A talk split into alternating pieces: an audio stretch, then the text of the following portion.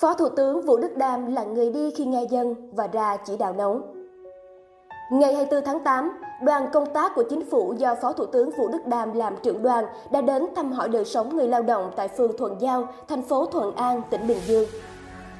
Phó Thủ tướng Chính phủ Vũ Đức Đam đã đi bộ vào thăm gia đình anh Cao Xuân Hùng, 32 tuổi, quê ở Thanh Hóa, hiện đang ở trọ tại khu dân cư Thuận Giao thuộc khu phố Hòa Lân 2, phường Thuận Giao, thành phố Thuận An, Bình Dương.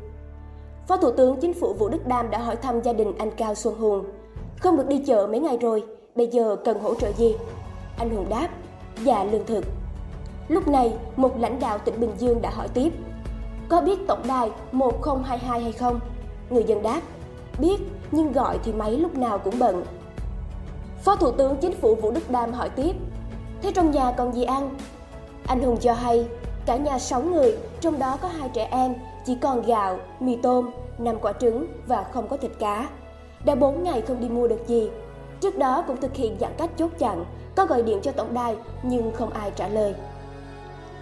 Sau khi lặng đi một lát, Phó Thủ tướng Chính phủ Vũ Đức Đam đã trao đổi nóng với lãnh đạo tỉnh Bình Dương và người dân. Tôi nói với các đồng chí, tổng đài, Zalo chỉ là công cụ hỗ trợ thôi. Bây giờ chính quyền địa phương phải nắm được nhu cầu của từng vùng.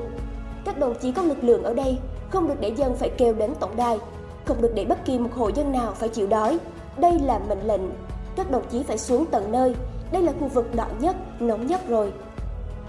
Quay ra người dân, Phó Thủ tướng Chính phủ Vũ Đức Đam động viên bà con cố gắng chia sẻ cùng chính quyền địa phương.